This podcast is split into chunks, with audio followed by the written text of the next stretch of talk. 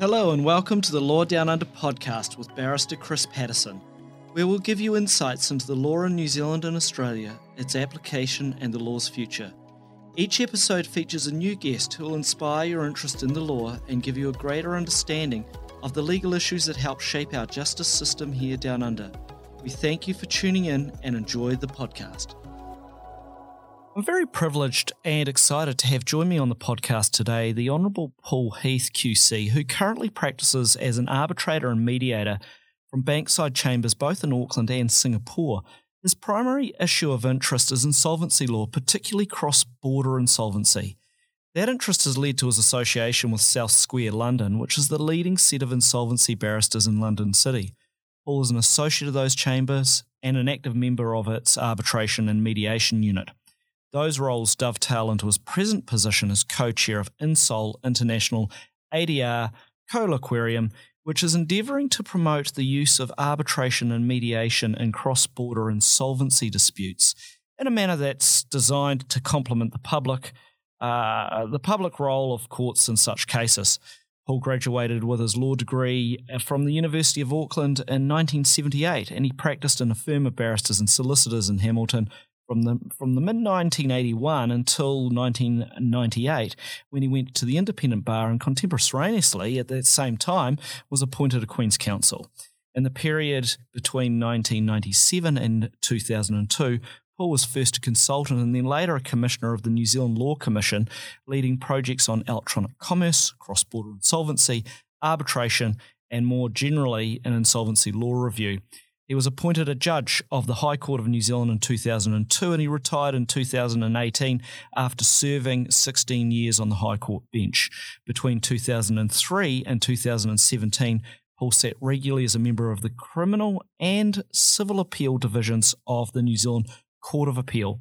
During his time in practice, Paul appeared on three occasions in the Privy Council and was New Zealand's delegate to the Working Group Number 5 of the United Nations Commission on international trade law when dealing with cross border insolvency issues. Since his retirement from the bench, he's undertaken assignments for the World Bank, Insol International, and the Asian Development Bank, primarily in the area of judicial capacity building.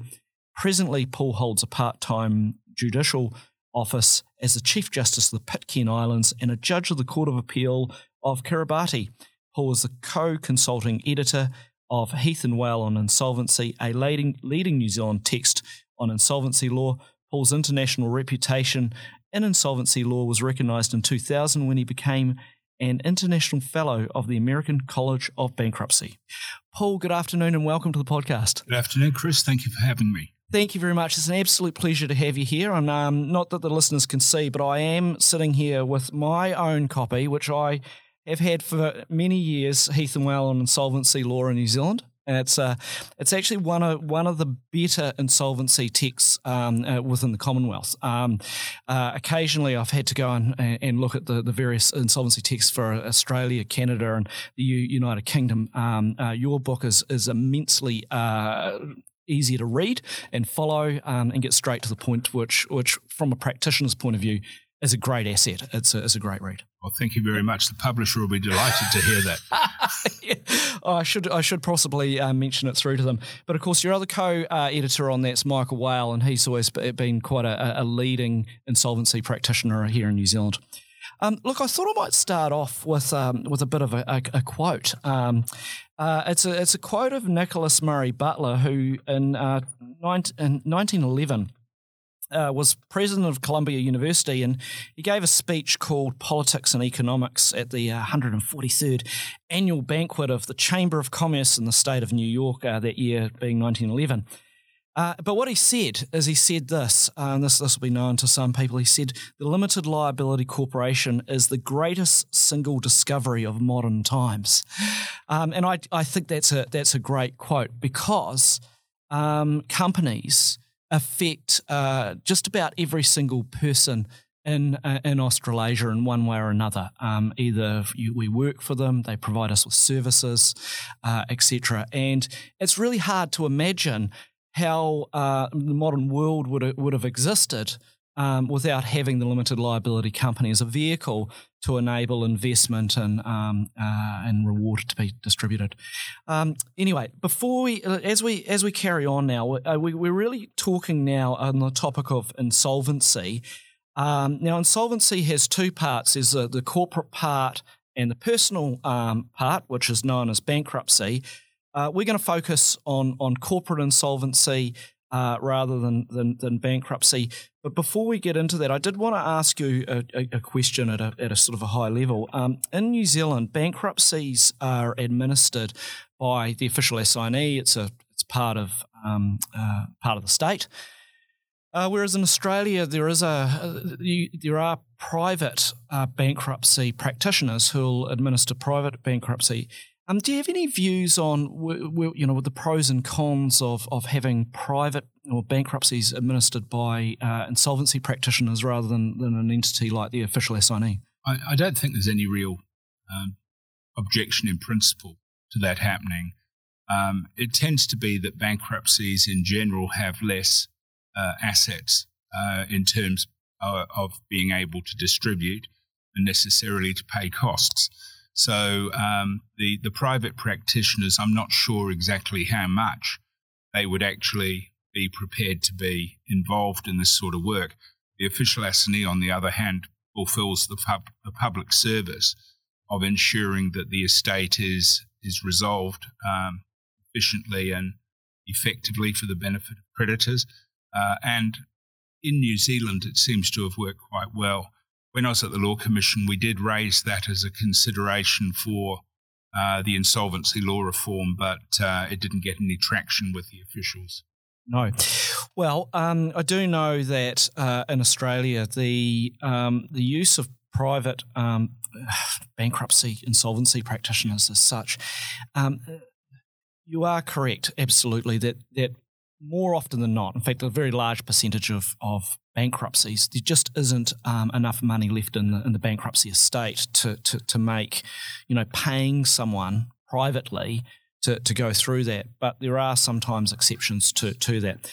All right. Well, look, um, what I wanted to ask you is, is why insolvency law? Um, I mean, you were at Auckland University in the late 70s. Uh, when did the interest in, in insolvency you know, the spark. When did when did the spark ignite? Well, like most things, I fell into it. Um, it was uh, when I was at university. Um, I came from a family um, where we'd had nobody go to university, uh, let alone do law, uh, and so uh, it was you know a little bit of a, a, a trial for my parents to help me get through university.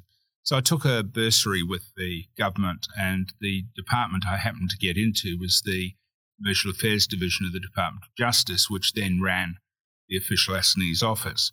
So for three years during my uh, period at university, I actually worked during holidays with the official assignee. Um, did the terrible things like going out and having to close up a fish and chip shop uh, after it had been uh, sort of left empty for a few days, uh, work out who was going to take what furniture. And one of the things that did for me as a lawyer was it taught me very quickly how how much uh, practitioners were reliant on speedy advice from lawyers of a practical nature when they when they wanted to do that.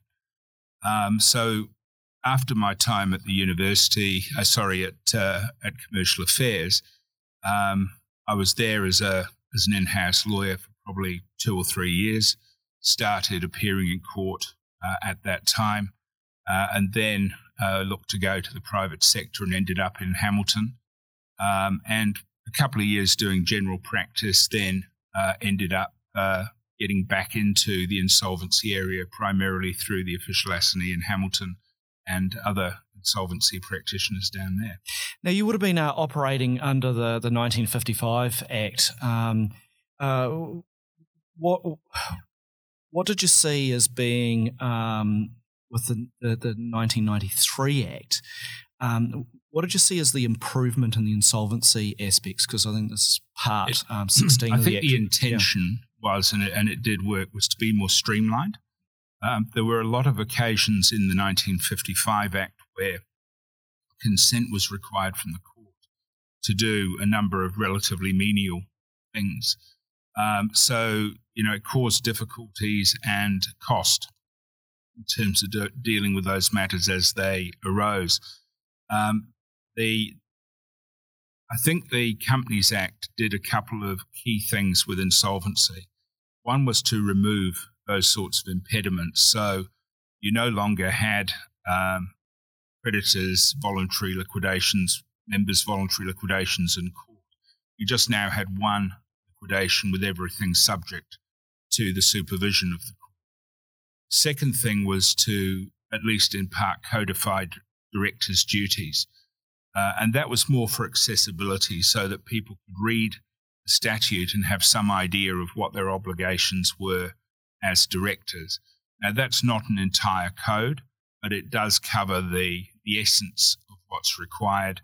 Uh, and I think most directors who read through that carefully will have a pretty good idea of, of what their obligations are and what they need to do to fulfill them. Yes, well, um, New Zealand has a lot of companies. Um, just to give you some statistics, uh, in 2002, there were um, 286, 286,425 companies.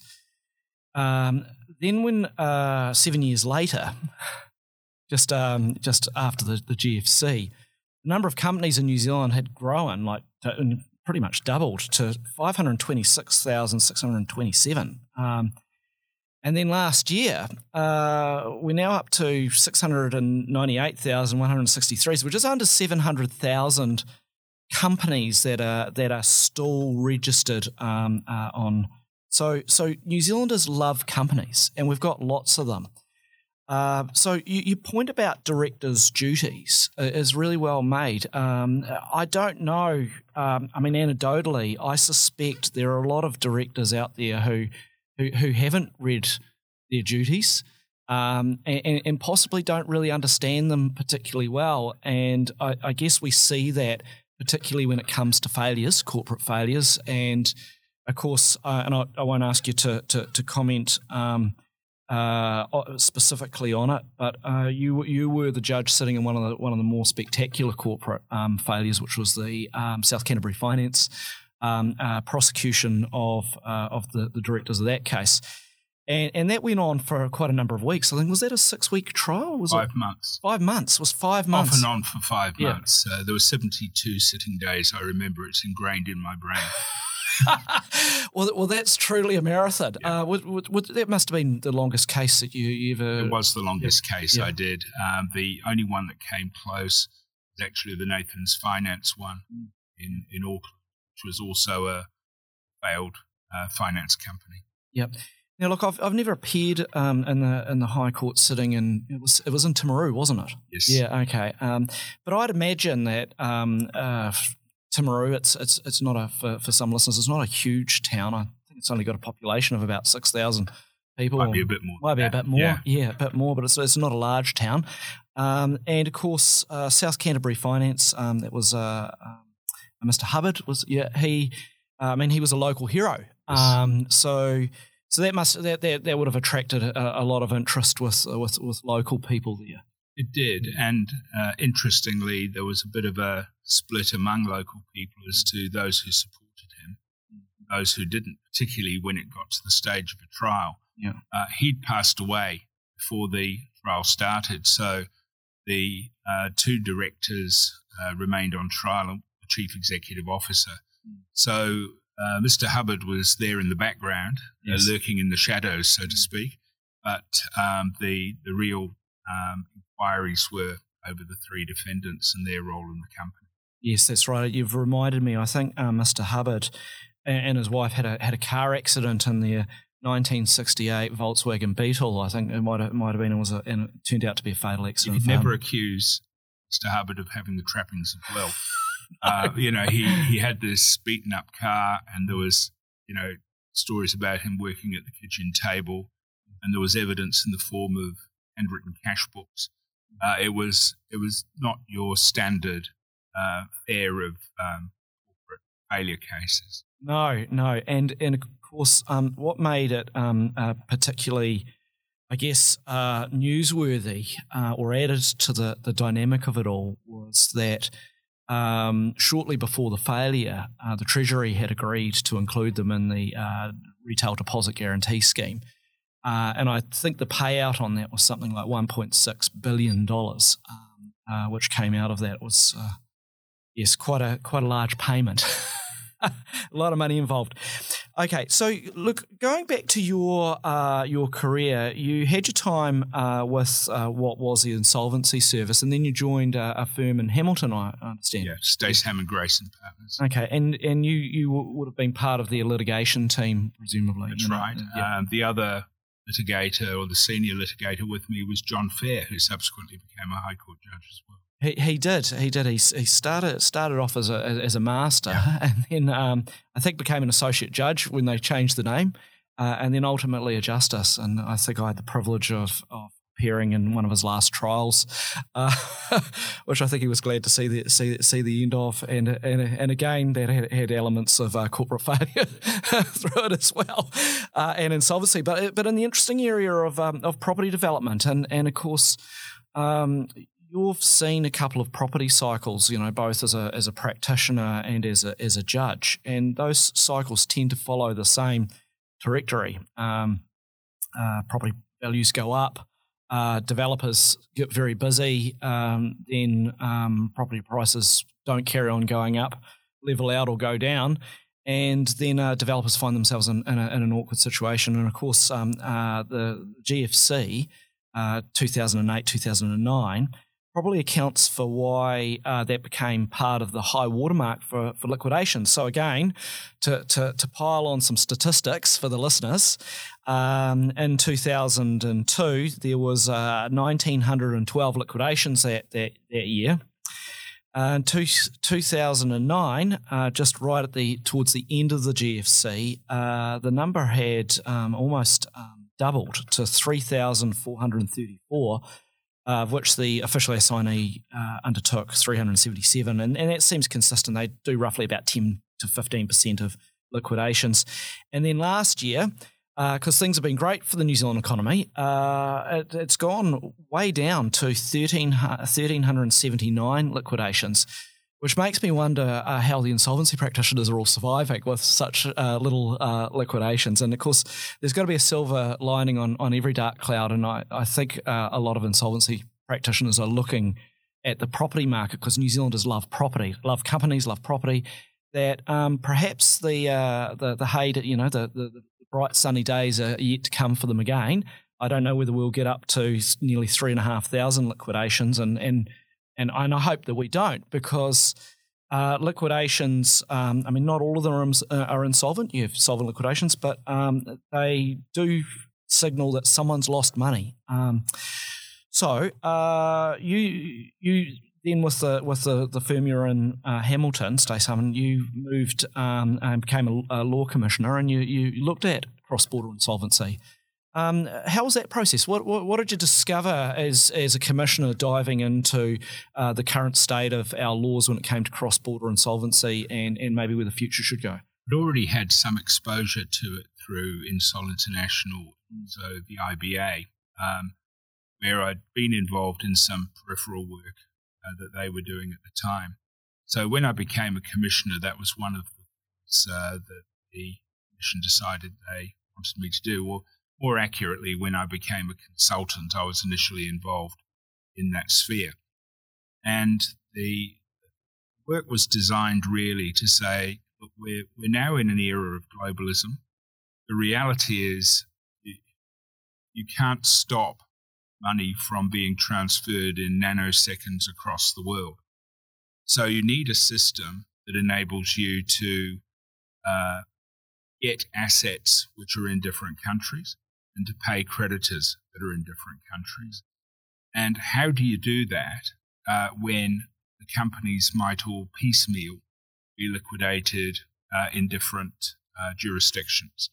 So the whole object of the cross-border insolvency project uh, was to find a mechanism where we could not lose anything.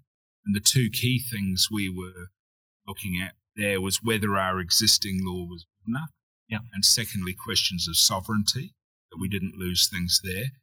Uh, but balanced against that, we had the globalization reality.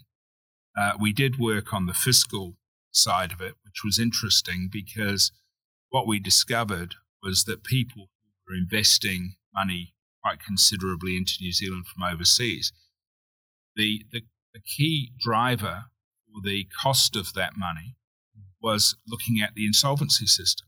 If things go badly, how quickly are we going to be able to recover our money? So that was actually a, a pretty important driver for offshore investors. And the third part of it was to look at the fairness and efficiency of the whole process. Um, going back to globalization, one of the key things was to try to come up with a solution that was consistent with was used by major trading partners, so that as far as they were concerned, you know, we had uh, something similar that they were familiar with, and that we too were familiar with if um, if problems emerged the other way around. Look, absolutely, and and I, th- I think the, the, the I understand the point that you're making to be that um, New Zealand is an economy, um, we we need capital. Okay, there's um, uh, overseas capital is a, plays an important part, uh, and part of being um, a, a, corp, you know, a, global citizen as a, as a state, we've got to make sure that our laws are um, are in a way that uh, that overseas corporations and investors can feel confident that um, they can make investments in New Zealand, uh, and that we have a, a, set of laws that will um, uh, regulate behaviour. Um, so let, us jump now, dive now into you know the concept of um, of uh, corporate failure and, we'll stay away from the topic of solv- uh, of solvent uh, liquidations because because that's something that uh, you know where you've got a company that uh, needs to be brought to an end, um, and it may be solvent, so you can go through a solvent liquidation. And, and most liquidations are are either driven um, uh, or the ones that appear before the courts are, are, are insolvent liquidation. So um, this is really the I guess the um, the dying process of a company, if that's a, a metaphor or analogy to use, um, how does it operate? How, how, how does insolvency um, operate into in New Zealand? Um, how, do, how does a company go from being uh, trading to, to being placed into liquidation? Okay, well, obviously, the first thing is the directors um, are making decisions about the way the company operates. Sometimes insolvency can be caused through bad decision making. Sometimes it can be caused through fraud, although probably not as often as, as people think. Sometimes it can be caused through extraneous factors, and the pandemic's a very good example of that. There were a lot of businesses with good fundamentals that simply weren't able to continue because uh, they'd lost all their market. And while the wage subsidy helped carry on in the meantime, uh, it was a panacea rather than a, uh, an overall solution. So you, you get to the point once the directors realize it's insolvent or near insolvency, they then have to make some decisions. Um, do we try to put uh, do we try to put arrangements into place uh, for the benefit of creditors, disclose everything, and try and work our way through to, to salvage the business? That can be done on an informal basis if you get everybody together and they agree unanimously, or it can be done through the voluntary administration regime or potentially through a compromise under the Companies Act. The voluntary administration regime is a little like the intensive care unit of the uh, of the of the corporate hospital, and the liquidation is like the morgue. So you you've got your um, got your surgeons working away on the um, on the patient as far as uh, the corporate entity is concerned. And their key drivers are to say, well, uh, is this company capable of being sold as a going concern? In other words, can it make money? Or can we at least hive off part of the business to sell uh, and then uh, basically liquidate the balance of the assets? Can we talk about the, the voluntary administration?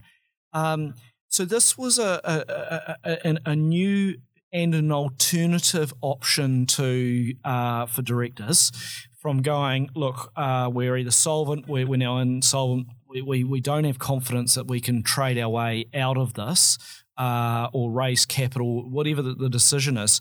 This option of uh, voluntary administration, um, I, I, think that came into as an option into our, our law about 10 years ago. Is, is, I got that right? Might be a little longer than that now, but it was uh, 2007 comes to mind, but may, maybe a little later than that. Yeah, okay.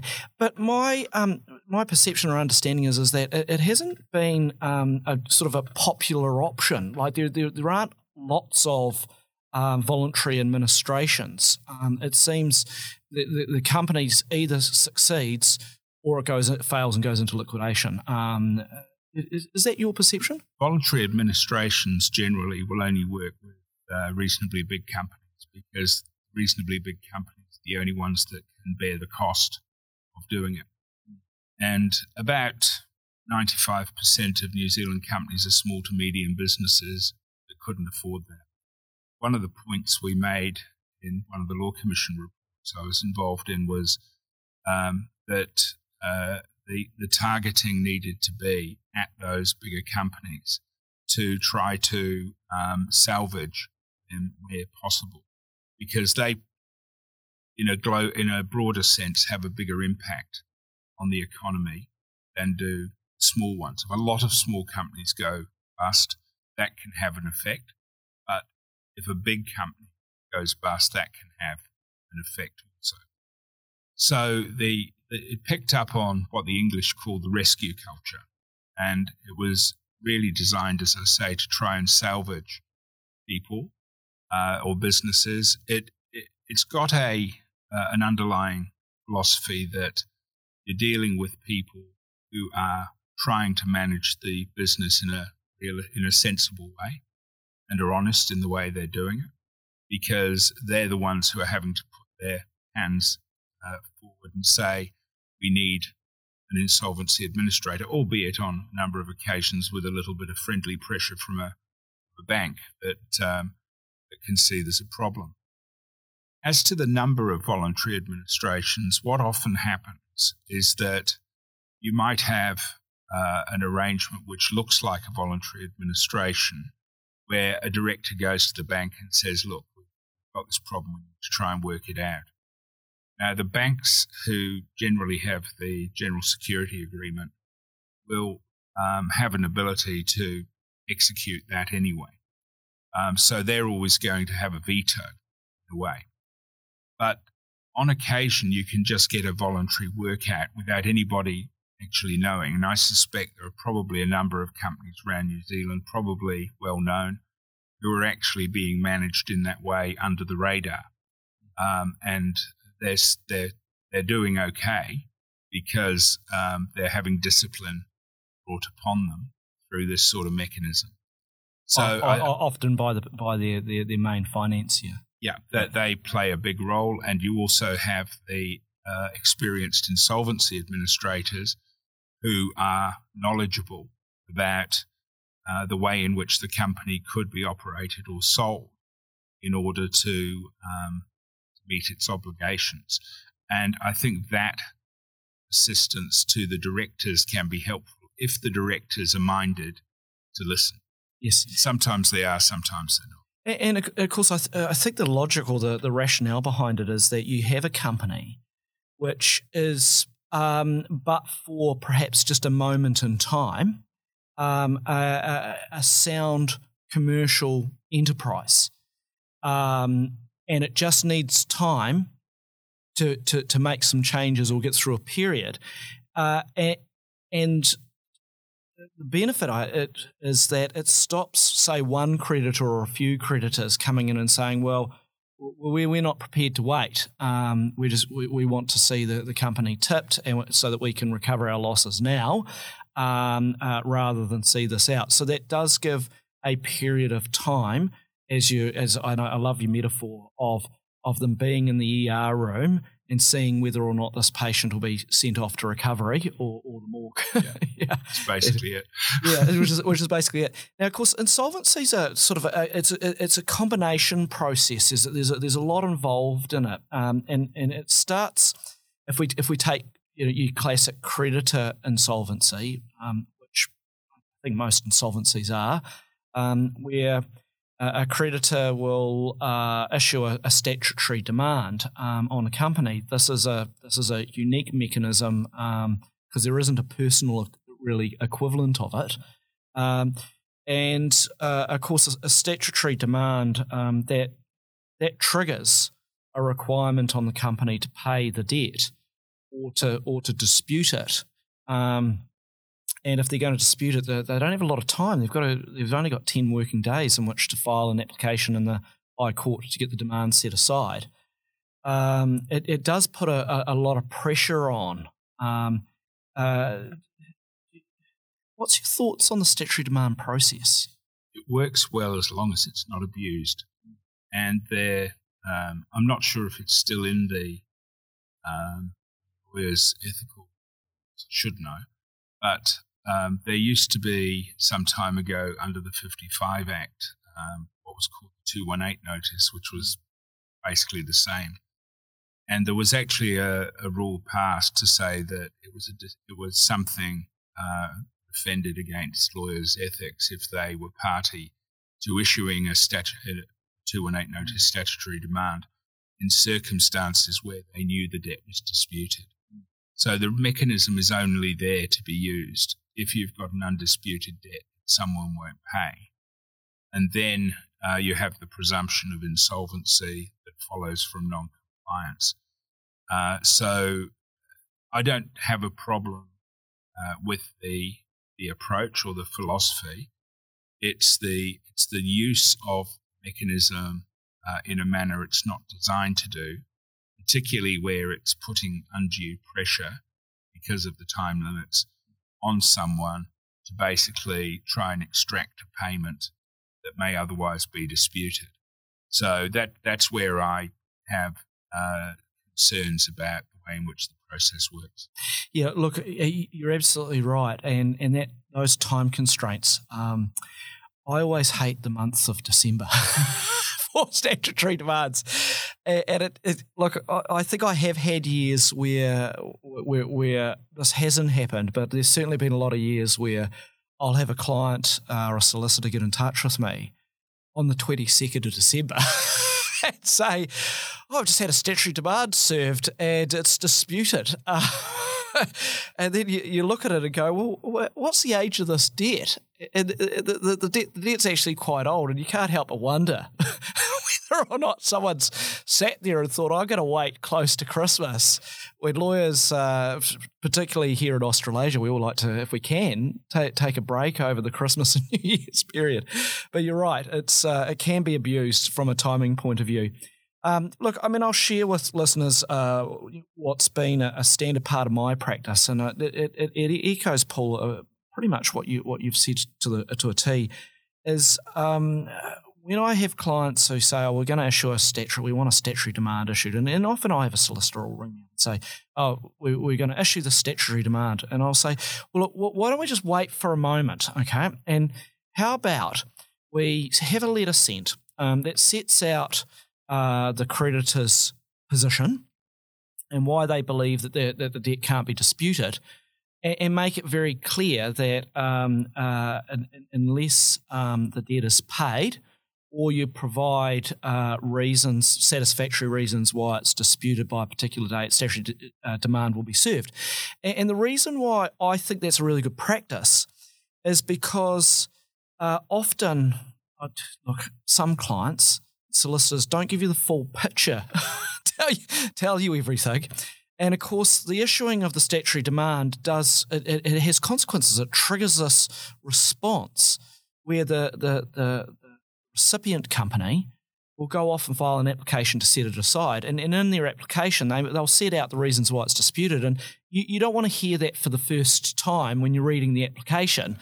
And, and if you do hear it for the first time, at least you've got that letter to say, but we invited you to set out why it was in dispute, so you can have a, a more orderly retreat without having um, having problems. But I, I, don't think that practice is often followed, or not in my experience, and and hence you get all these applications to set aside stat demands. Yeah, I yeah. mean, I, I I don't have enough um, familiarity with what's going on at the moment to comment, but certainly that was a practice I always used to follow when uh, when I was involved in this uh, back in the dark ages. But you, you have um, you have the advantage with the letter. It does two things. The first is it puts um, the other party on notice that hey, we've got a real problem. We can't raise a genuine dispute. The second is you're protecting yourself for costs if they don't reply and uh, you file the notice and then find out there's a dispute. The judge is likely to be much more sympathetic to you if you've done that in terms of whether costs should be awarded against the creditor. Yeah, absolutely. So um, the statutory demand uh, process, uh, if the demand's complied with and paid, all good. But if it's not, uh, then the, the 15 working days here in, under the, our New Zealand system goes by and it creates the concept of, a, of an act of insolvency. And uh, of course, that's used. Um, uh, why is it, uh, Paul, that um, creditors might want to use a statutory de- demand um, uh, to create an act of insolvency? What's the purpose of that? Oh, the purpose is very simple. It's that um, if you can't, when you use a statutory demand, if it's not met, you have a presumption of insolvency. It's a rebuttable presumption. Yeah. So the the debtor can come along and say, "Well, actually, I'm not insolvent," but it gives you something to start on with the petition. Otherwise, you have to be in a position as a creditor to prove debtor is insolvent, and normally you don't have enough information to look at that on a rounded basis in relation to all creditors and all assets of the Look, look, you're absolutely right. Um, so it creates that uh, rebuttable presumption um, of insolvency uh, because, of course, um, uh, here in New Zealand, it's the same in Australia. To to start um, the, uh, a, the more formal court process, uh, proceedings have to be issued, and in the the proceedings, uh, the claim is that the the defendant company is insolvent and the statutory demand can be referred to as evidence of that insolvency, which of course the company can lead evidence to rebut that um, if they need to. Um, so the proceedings are filed, uh, and then there's another um, interesting um, timing issue, and that is around the issue of advertising the application, because the application uh, for it to, to be granted at some point has to be uh, advertised. Uh, and then we've got this problem that uh, once it's uh, once the application's filed, there's nothing really stopping a creditor from then advertising, unless of course the company gets uh, an injunction to prevent advertising. Um, but there isn't a lot of time there. Um, is, is, that an area? Do, do, you recall whether the the, the law uh, the legal law commission looked at that, I don't, that I don't think it was. I think oh. the view um, took was pretty pragmatic that the debtor company on receipt of the statutory demand, um, had the opportunity to dispute. If they didn't take that opportunity to dispute, then there was a presumption of insolvency. Before you get to a hearing of a creditor's application you need to advertise so that you flush out any other creditors who may be in a similar position so that they also know what the position is dealing with this company. also, if you get paid, they've got the ability to substitute uh, as the petitioning creditor. So there are um, advantages there. Um, the, the debtor company really has to persuade the court that there is some reason why it didn't dispute uh, and take the uh, ability to set aside the uh, statutory demand, or they can persuade the court, well, uh, this shouldn't be advertised. So um, personally, I don't have any that as a, a mechanism uh, for dealing with up to the point of considering the application. Yes, well, look, I mean, advertising a, a, an application to liquidate a company can have quite devastating effects on the on the company, um, particularly uh, in terms of its uh, deemed or perceived creditworthiness. Suddenly, its its creditors uh, get nervous. That's a way, way, of put, way of putting it. Now, um, of course, uh, the debtor company can uh, oppose the application, and uh, it's got to persuade the court that it is it's solvent uh, and can pay its debts as they, they fall due. Um, can we just talk about directors' duties? Because directors' duties under the Companies Act are, are, are almost exclusively to, to their shareholders. Um, they, they, they, don't have any duties to their creditors while they're solvent. Okay? And, and and this is a this is an area which because um, the the Companies Act isn't a complete code. Um, this is an area where it, let's just say possibly a lack of understanding on part of directors and and possibly the creditors etc. as to at the point at which suddenly the directors have to be thinking about their creditors um, what can you tell us about that that concept? Generally, it's known as being in the twilight zone. Mm. So don't really. Um, you, you, you should be on notice. excuse me, that there is a problem, um, but you might not necessarily know what to do about it at that point. And uh, you're not going to be liable immediately. Um, you're going to be able to be. You're going to be given a fair chance to address problem arises. Uh, and the balance that has to be struck is between continuing almost blindly thinking, um, I can get my way through this, and then causing a lot of loss to creditors on the one hand, and the need to encourage entrepreneurship, the other, to grow the economy. Very interesting discussion I had going back about 20 years now with a an American bankruptcy scholar, Jay Westbrook. And we were talking about uh, companies, and, and I used the expression, you know, when it uh, goes into liquidation, it becomes the shell. We often do.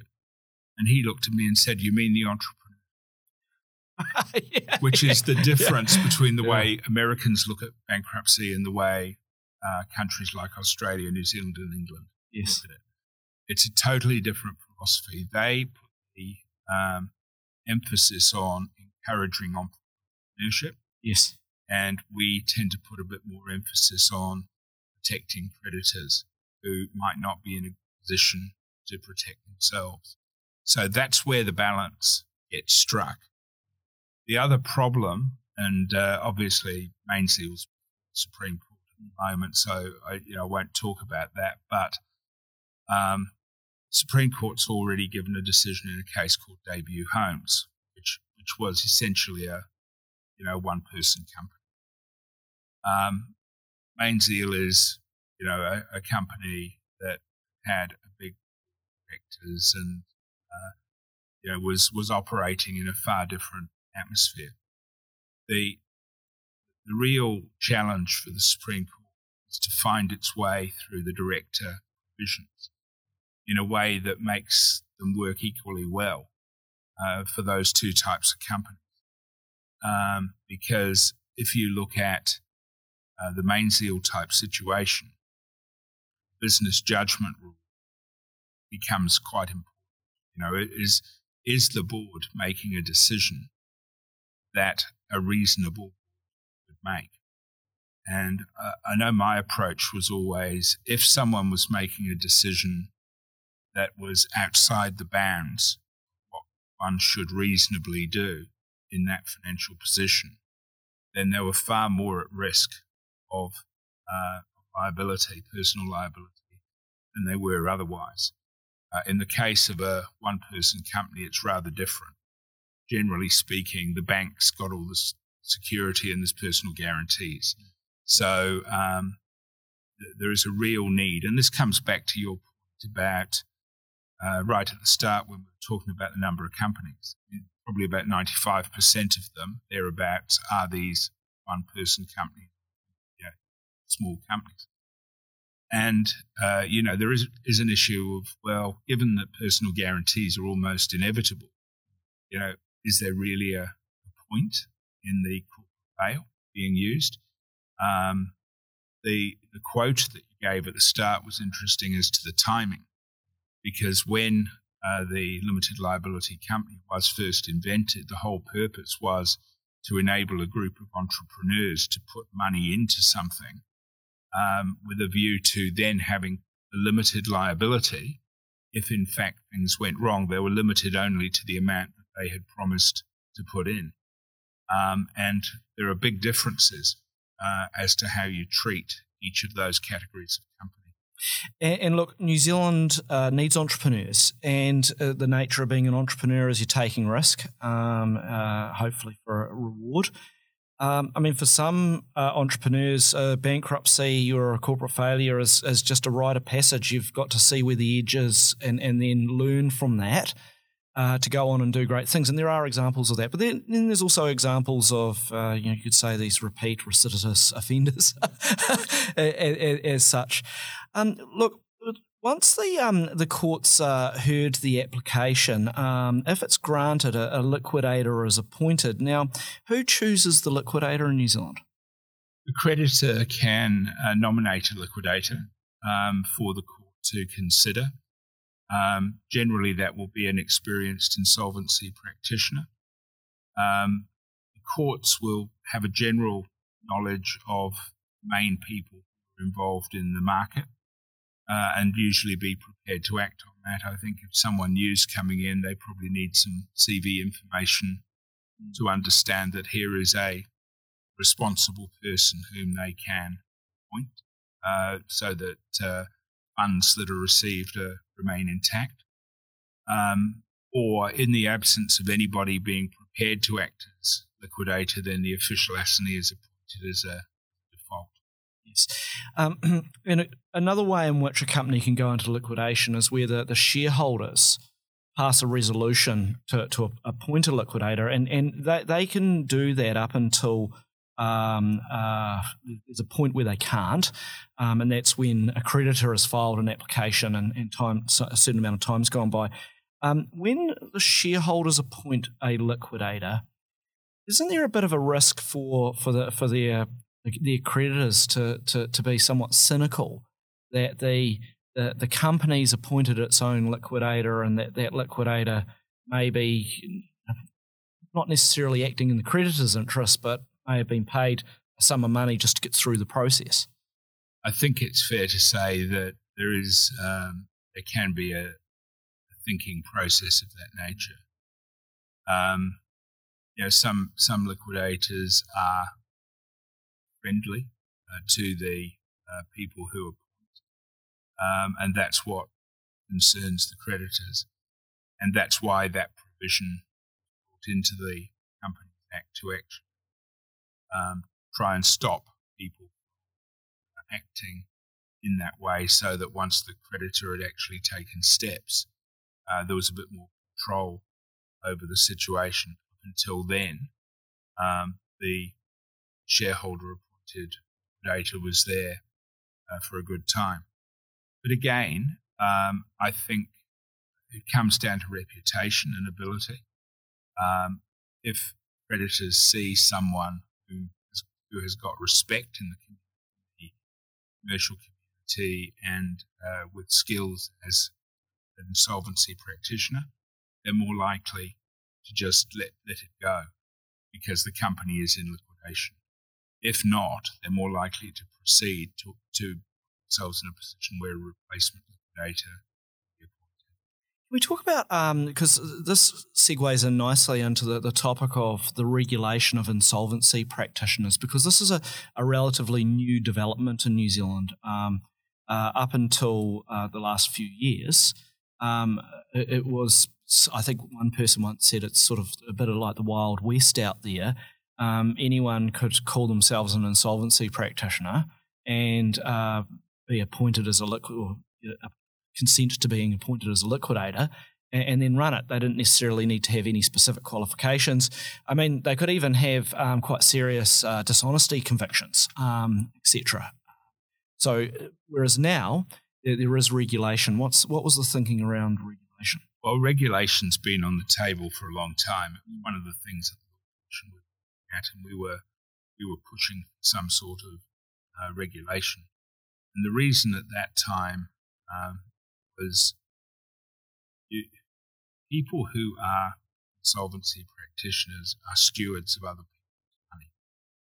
And you've got to have a sufficient degree of trust that they will look after that money and not misapply it to people who aren't entitled to it.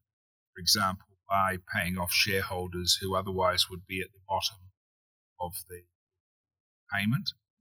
Um, and therefore, we took you need some sort of mechanism. Also, trans Tasman um, insolvencies, the Australians insist there being uh, a um, regulated insolvency practitioner, have done for many years. So that if you had a New Zealand company, a cross border situation going into Australia, it was it was always going to be difficult to get an Australian court to recognise someone who wasn't uh, inter- sorry wasn't subject to those sorts of um, controls.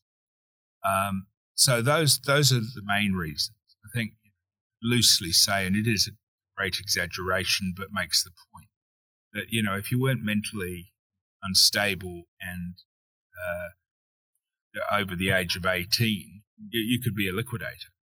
Um, I think there were some provisions relating to criminal offences of dishonesty, but people didn't necessarily know about them um, at that point. So those were the sorts of problems uh, that emerged.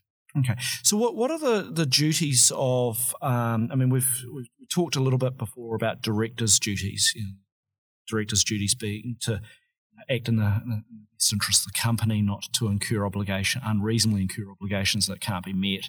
Um, these sorts of duties. But what are what are the duties for liquidators? Because they take over the, they stand in the shoes of the directors. They they become the the guiding hand.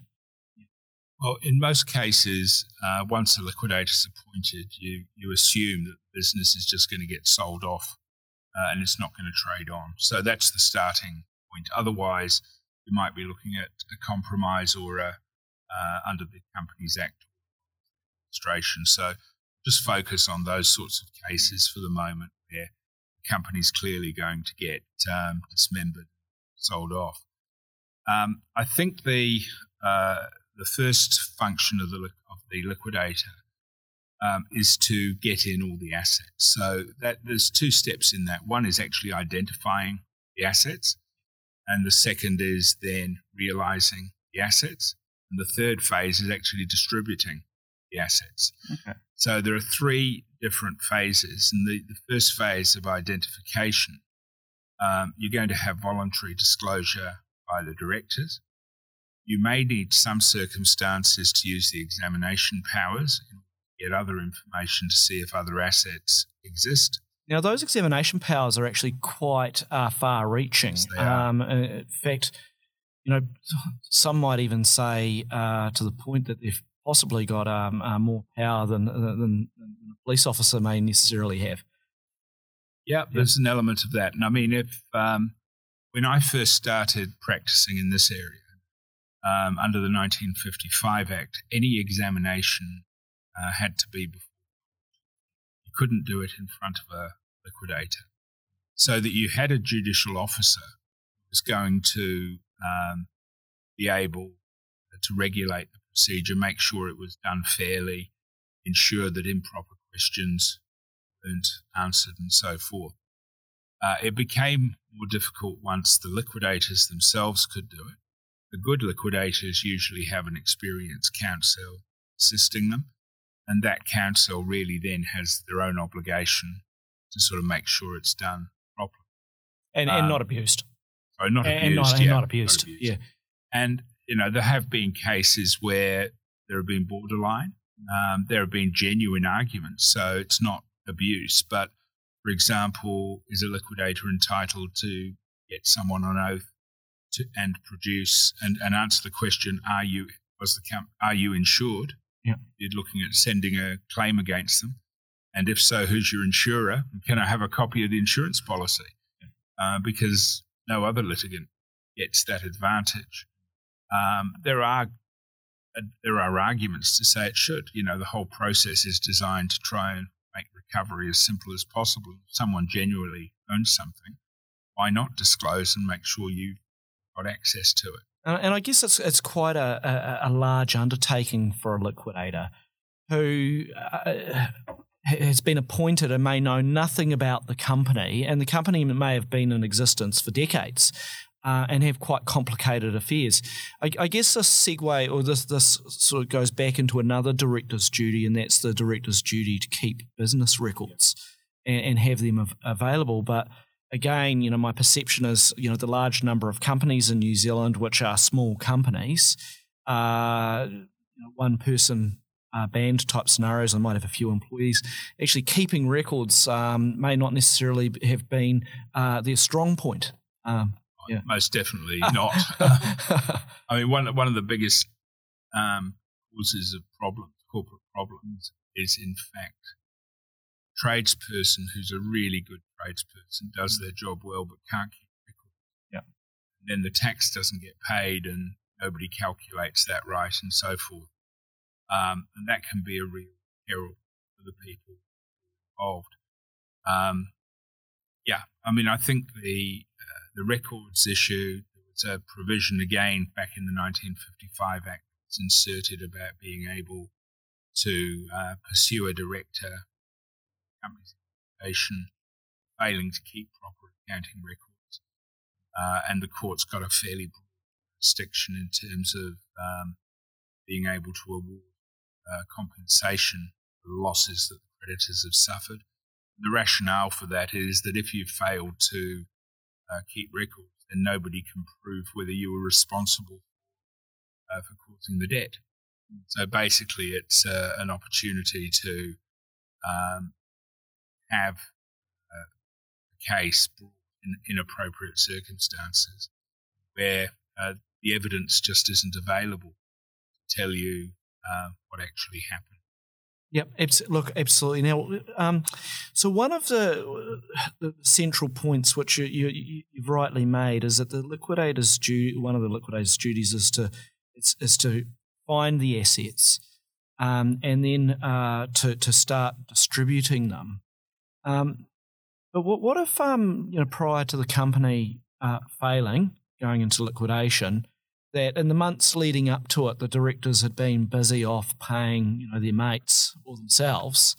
Um, what powers do, do, liquidators have to deal with that situation? They have the voidable transaction provisions. Um, there are a number of different types. There's straightforward voidable transaction, which just involves someone who is paying off a creditor at a time of insolvency um, you have a charge that might have been given in favour of a bank or somebody um, at a time of insolvency, so they end up potentially with a higher priority than what they would have had.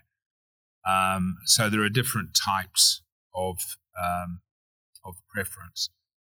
The the key thing here is that again, like directors' duties, there's a, a real tension trying to uh, formulate how to do this the tensions between uh, ensuring um, a proportionate distribution of money among creditors on the one hand, uh, and uh, again, not impeding against trading companies, usually small ones, uh, that have no reason to believe the company is in trouble uh, and are then being pursued to return the money they thought they were properly entitled to. Now, the theory um, benefit of some of your listeners who may not know this is that um, when a company is in a position to pay, there are a series of priorities. And some uh, priority creditors might be PAYE, GST, things like that. Uh, employment in arrears, redundancy up to certain amounts. Then you have the unsecured creditors against uh, whom the money is being paid. So let's assume for the moment the prior, prior creditors have been paid. So you're then looking at distributing. Now, let's say you've got a couple of creditors who've been paid off, say $100,000. What happens if they are required to pay back is that that goes into the pool, but the creditor is still entitled to participate in that pool in the same proportions as all the other creditors. So the whole idea is to um, swell the insolvency fund so that everybody gets the proportionate share they should have got in the first place. But there's a there's a real tension in getting the legislation right, and in my professional lifetime, I think there have been at least three or four goes at it in New Zealand, none of which I think have really got it completely right. Mm. It, look, it's it's certainly been an area which uh, insolvency um, uh, practitioners, as lawyers, um, have um, certainly received a lot of work is dealing with the uh, the, the voidable preferences regime, and, the courts have have had to somehow uh, create a, a, set of rules um, that can be followed. People can understand that you know, you know when money has been paid out, um, when that could be clawed back, and, and scenario how that all sits. And our Supreme Court's given us a, a, some guidance as well. Um, now, just with uh, going back to um, the, the, again company directors who are trying to see their way through, um, and hopefully matters not falling over. What's not an uncommon scenario is where they go, well, we're actually owed money. Um, and if we can get that money in, then that'll resolve our insolvency scenario. Um, one area uh, or one industry or part of our economy where that came to the forefront, uh, we won't get into a lot of detail, and, and this is, is in construction, and, and hence the Construction Contracts Act has a very unique payment regime. It's unique to only that, only one part of the economy, which is which is construction.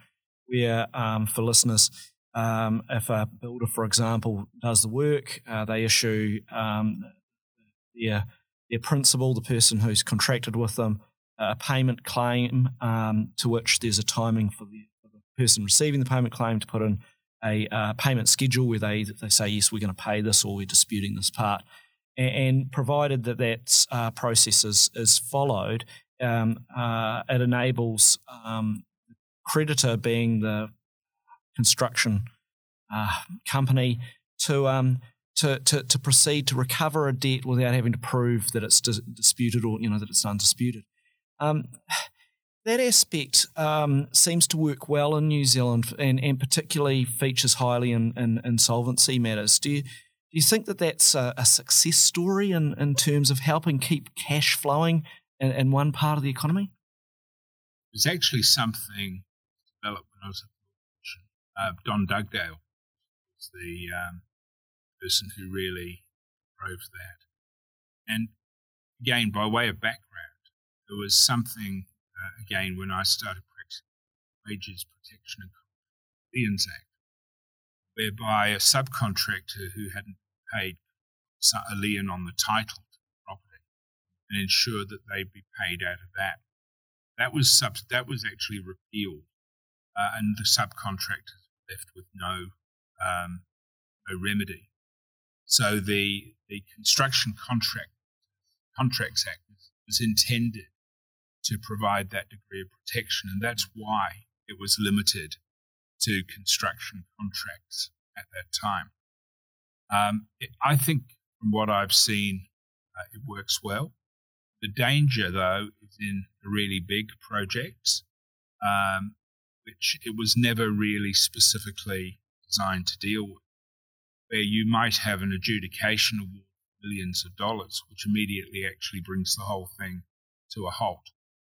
And uh, I, I, think some further review of that might be helpful, um, because certainly uh, when that legislation was being formulated, that sort of issue wasn't wasn't clear in our minds. Uh, I'm sure we, we had some information about the possibilities, but the likelihood was probably not as, as high as it has been over the last few years. Yeah.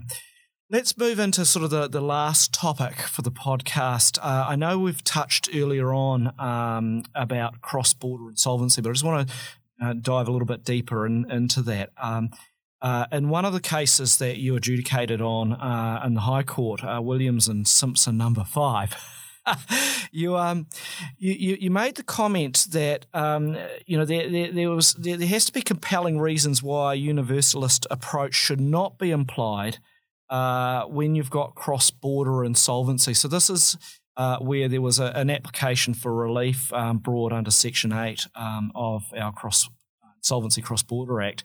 Um, and that is one of the, the two mechanisms, and I'll, I'll get you to, to talk about the, the, the neutral um, model law on cross border insolvency as well. But can I just go back to you, the, the, your point you were making that there has to be compelling reasons why a universalist approach should not be applied? Well, why is that? It comes back to this um, proposition I was putting up earlier about the need uh, for entities in different countries to have a level playing field when they're dealing with each other, and for the creditors in both countries to have uh, a clear idea of how things might be resolved. Hence, to depart from that, you should have some compelling reason. The uh, if I can deal with the UNCITRAL model now, because yes. actually it's uh, it fits quite nicely with the point you were making. The the UNCITRAL model law has four pillars. First is access, which means that someone from overseas who is an insolvency administrator of a company is entitled to come to the New Zealand court to seek relief. Um, the second is recognition. And that process involves the court in New Zealand recognizing that proceeding as either a foreign main or a foreign non main proceeding. A foreign main proceeding means that the company has its what they call centre of main interests uh, in the country from which the liquidation request has been made.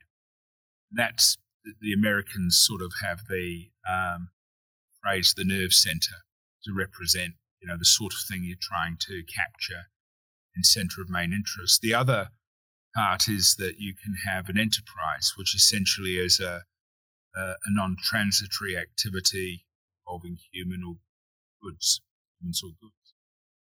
Now, the problem in Williams was that uh, Dr. Simpson was a retired um, uh, doc, a psychiatrist, I think, or something like that, from from uh, New Zealand who'd lived in London. He got himself into trouble with Lloyds and owed them money, and that was the whole reason for the, the application. He'd been made bankrupt in England. But as a retired physician, he didn't qualify as a trading company.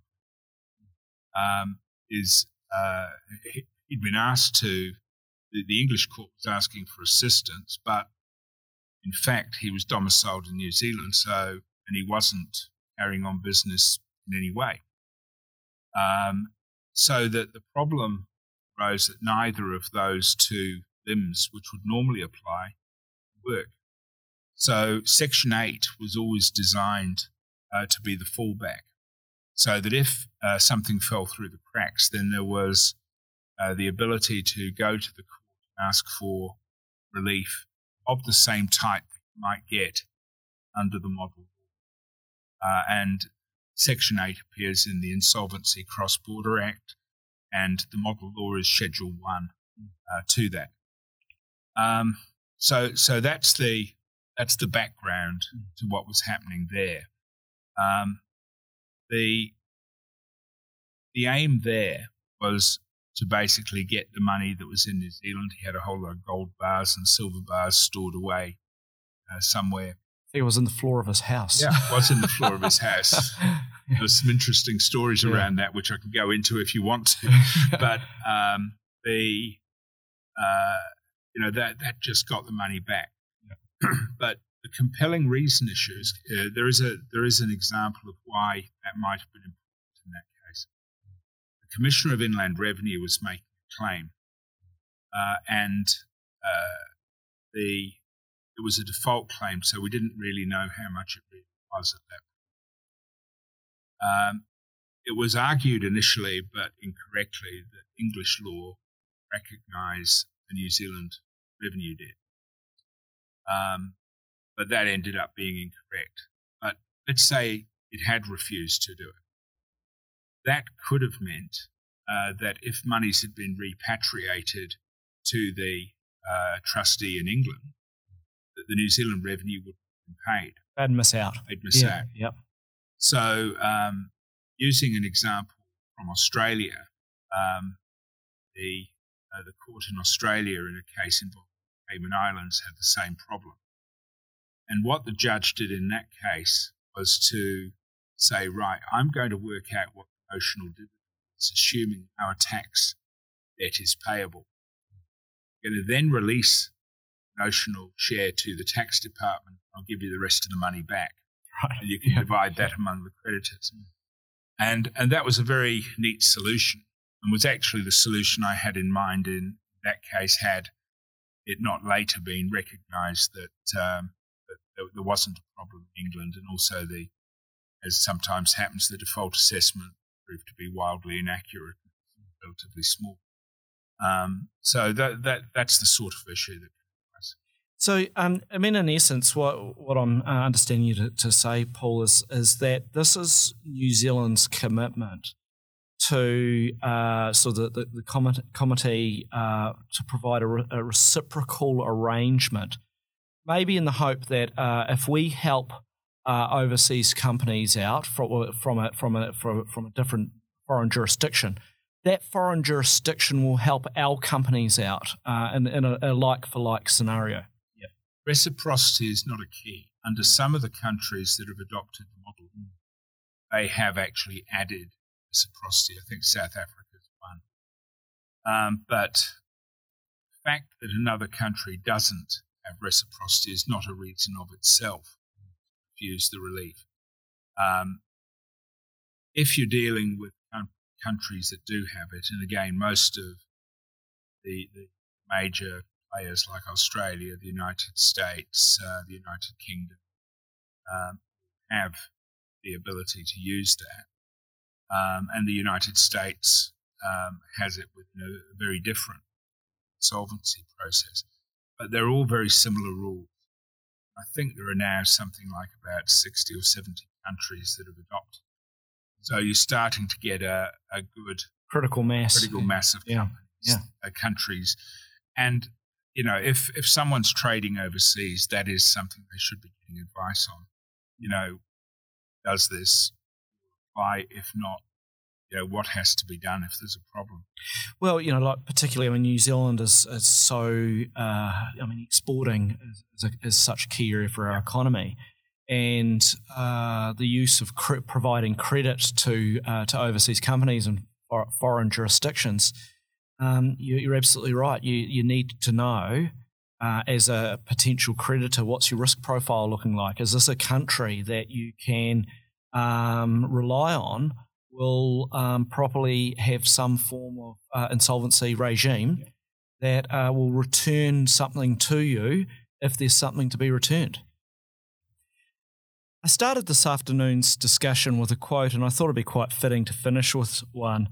This is from author Erica Hall, who said that a large corporation is more like Australia. It's impossible to see the whole landscape at once, and there are so many things capable of maiming or killing you. Well, a little bit of legal fiction to think about as we move to close out this episode of the Law Down Under podcast. I want to thank my guest, the Honourable Paul Heath, Queen's Counsel, arbitrator and mediator. Thank you very much, Paul. It's been a pleasure having you join me on the podcast today. My, my pleasure. Thank you very much for the invitation. Thank you for tuning in and listening to this episode of the Law Down Under podcast. You're welcome to join in on the discussion via my podcast page, which you can access at patterson.co.nz. That's P A T T E R S O N dot C O dot N Z. Thanks for supporting the podcast and tune in again for more on the law, its application, and the future of the law here down under.